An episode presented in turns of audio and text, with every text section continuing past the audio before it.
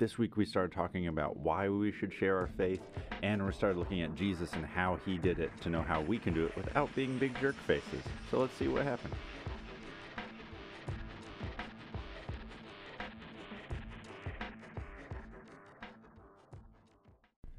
when we started out before our small groups, we watched a video that explained that spending time reading your Bible um, can have major impacts on your life. Um, it can decrease a lot of negative things like loneliness and anger um, and bitterness in relationships and all of this stuff.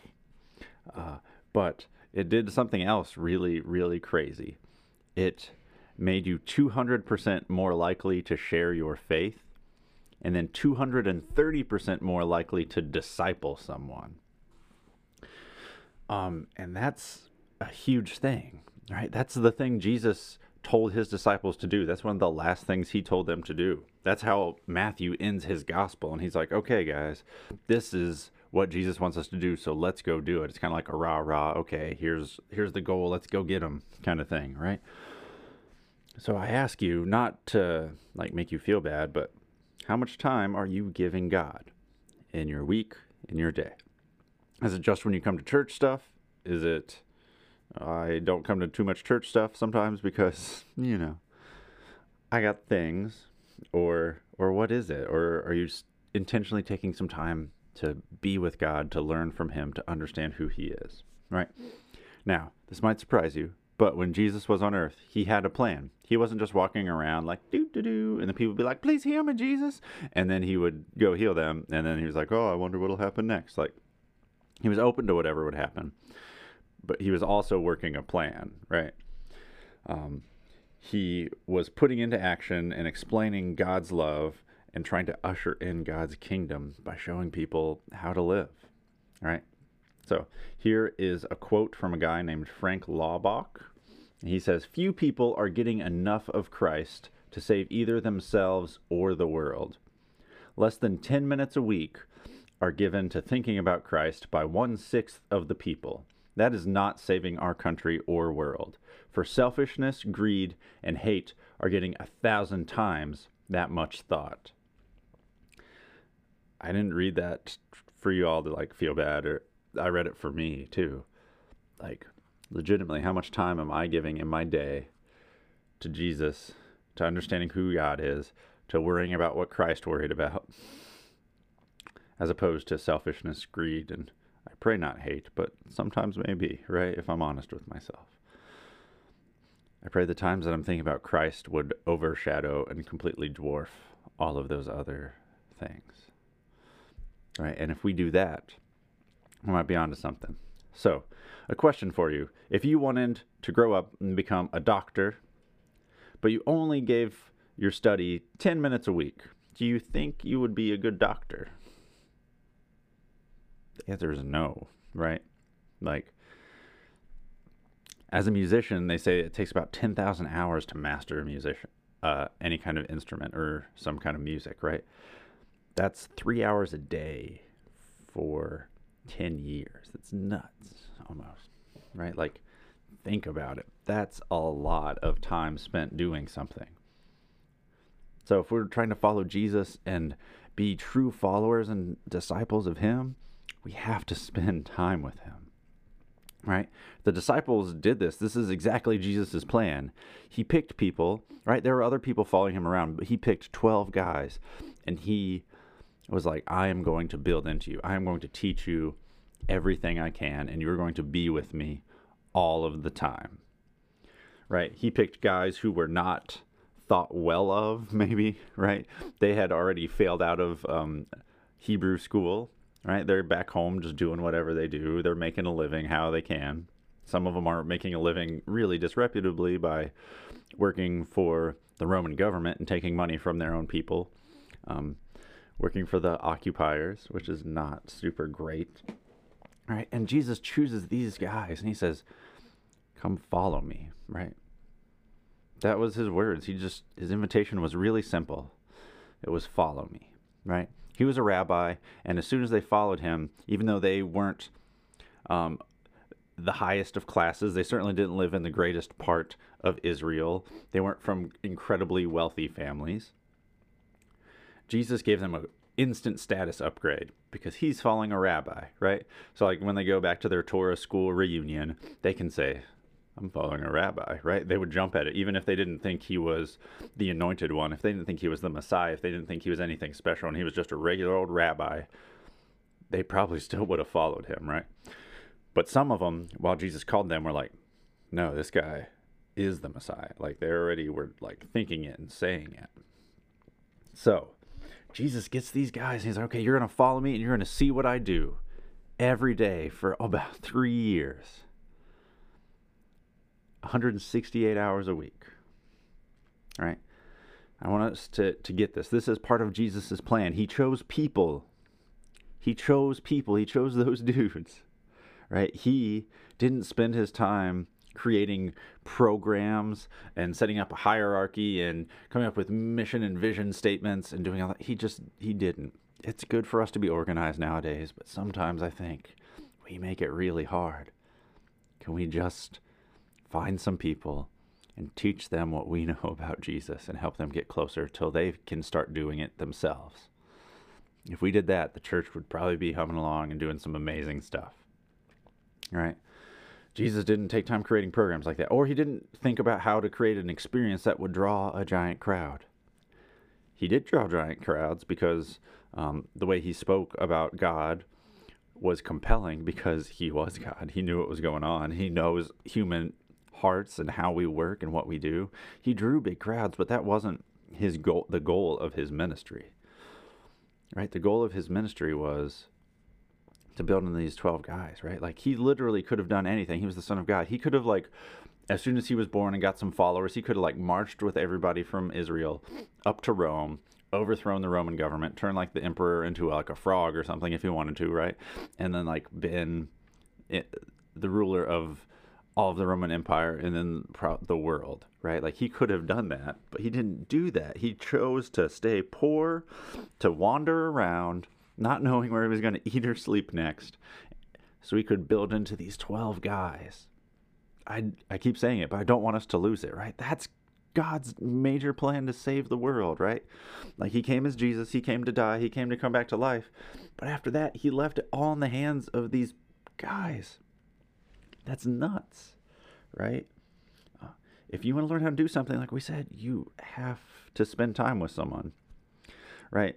Um, they would always one of the things that Jewish people would say is, May you follow your rabbi so closely that you are covered in his dust, right? That you would just be there with him, noticing every single thing he does, the way he interacts, the way he talks to people, the choices he makes, what goes into that, everything. That you would just know why your rabbi does everything they do. God, that's an amazing prayer, right? Jesus, let me know why you do did what you did. Help me to do what I need to do because I know your example. Right? It reminds me of my friend Dan, who was, when we were in school, certainly didn't know how to build anything. But then he started dating a girl who uh, wanted to go to Mexico and he wanted to marry her. She's like, uh, Well, we're going to go to Mexico all summer, every summer, and we build houses. And you kind of need to know how to do that.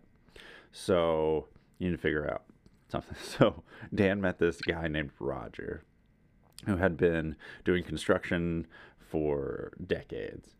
And he started working for Roger, and then he would invite me out to work with him sometimes. And let me tell you, Roger is the best boss ever. No offense to any boss I've ever had or ever will have. He's the best boss ever, right? Like, we were work, working on a farmhouse, and the first thing we did was make sure there were cabinets in the kitchen so we could stock them with cookies. Because no matter where you were, if you were up on a roof doing anything, Roger would just yell cookie break and you would go down and you would eat cookies. Right? Hands down, best boss ever. You can't get any better than that. You just can't. Right? But Roger knew how to do all of the things. All of the things, whatever it was, to to remodel this house, to to fix it up, to to put a roof on it, to put like really intricate details into things. Like he knew all of the tricks. And Dan spent so much time with him that Dan learned all of those tricks too. And then he kind of started his own company. And that's what he did for many, many years while he was going through school and still going out and, and doing mission work in Tijuana. Like, he ran his own construction company, right? Like, it wasn't like building giant houses or anything, but it was fixing stuff up. And it, he knew how to do that because he spent time with someone who knew how to do it.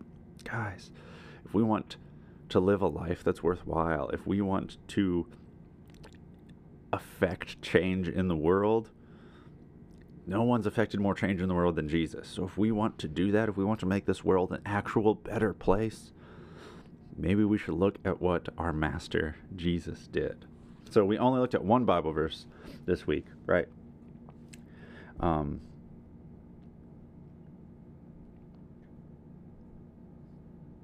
so this is uh, from John chapter 4, um, somewhere around verse 40. And John, Jesus had been sitting there hanging out with the with the disciples, and he sent them away and they were going to go get some food. He's just hanging out at this well in Samaria. Again, remember, Samaritans are people that Jewish people do not like. They think that they have corrupted the Jewish religion, that they do not know who God is, that they are false, and that even among all the other gods, they find these people incredibly detestable. They call them dogs and worse. They are not liked people. And as we talked last week, Jesus was okay with talking to this lady and actually offering her salvation, which would blow the disciples' minds, right?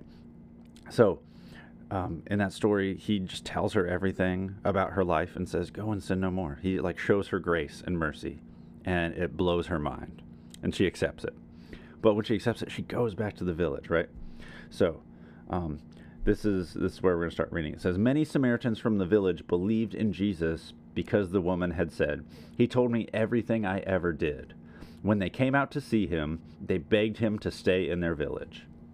He stayed there for two days, long enough for many more to hear his message and believe. Then they said to the woman, Now we believe, not just because of what you told us, but because we have heard him ourselves. Now we know that he is indeed the Savior of the world. Like, so much just happened there. Like, get that, right? this lady had an encounter with Jesus. And she doesn't wait. She doesn't go and, like, okay, I got to study a bunch of stuff and I'm going to put this together. Like, she immediately goes and tells everyone the effect Jesus had on her heart. This amazing rush of the spirit that she gets from knowing who Christ is. And she wants everyone else to know him right? She went there to go get water. She probably left her buckets back at the well and ran back to town and told everybody this and brought a group of people to see Jesus that very day. Come on, how many of us have been following Jesus and haven't once spoken to somebody else about what we believe? This lady didn't waste any time getting to it, right? She didn't go and have philosophical discussions and tell everyone why what they believed was wrong. They're just like, no, you need to see Jesus. And then they come out to see him. And then Jesus, what does he do? He spends time with them. He lets them spend time with him. He gives them two days. He teaches them things. He answers questions. He heals people, probably. He tells them the message. He explains it. He goes over it. He disciples them. Right? That's why we asked that question at the beginning, right? What, um, we didn't ask at the beginning. We did that in small groups. But one of our questions was, what's the difference between um, sharing your faith and discipling someone? Right? Sharing your faith is literally just doing what this lady did. Right? Jesus, he's amazing. You got to check him out. This is what he's done in my life. I've seen him do this in someone else's life. Like I know this stuff is true, and I know that he's the Son of God, and I know that he came back to life, and I know that he forgives sins, and I know that he completely changes lives. That's sharing your faith discipling someone is going through the Bible now and explaining why we can believe it. Right? That's it. And helping people figure out how to put that into action. Right? It's not, again, condemning people or pointing out things in them and trying to mold them into like this certain specific thing because every Christian has to look the same. No, it's just explaining to them why this makes sense, right? You just tell them about Jesus at first. You tell them about the excitement. You tell them about who he is. And then after that, you get to build into them and explain why it makes sense with the Old Testament and the New Testament and who God is and how that means we should live out our lives. So Jesus does that. The lady does the sharing the faith part. Jesus comes and disciples those people, right? And then they believe, right? If you've encountered Jesus, this should come out of you, right? You should be able to say, he's done this in my life, right? Maybe you haven't had like a crazy like Holy Spirit experience yet. That's okay.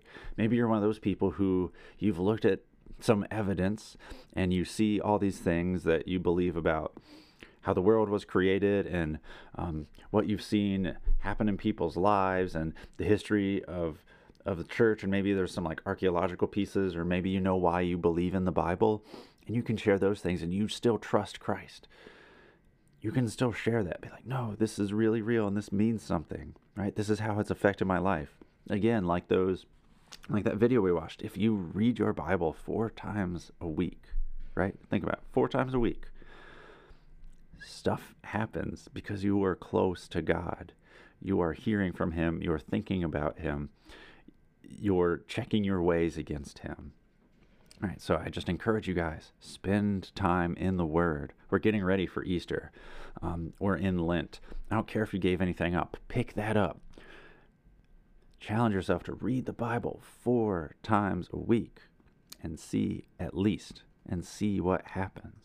Read a little devotional every day. I sent you guys one over email. It's short, it's easy, it's good. It's got Bible verse. If you do it, it's six days a week there you go. You got six days a week covered, right? We don't have to be a jerk to share Jesus. We don't have to tell people they're wrong.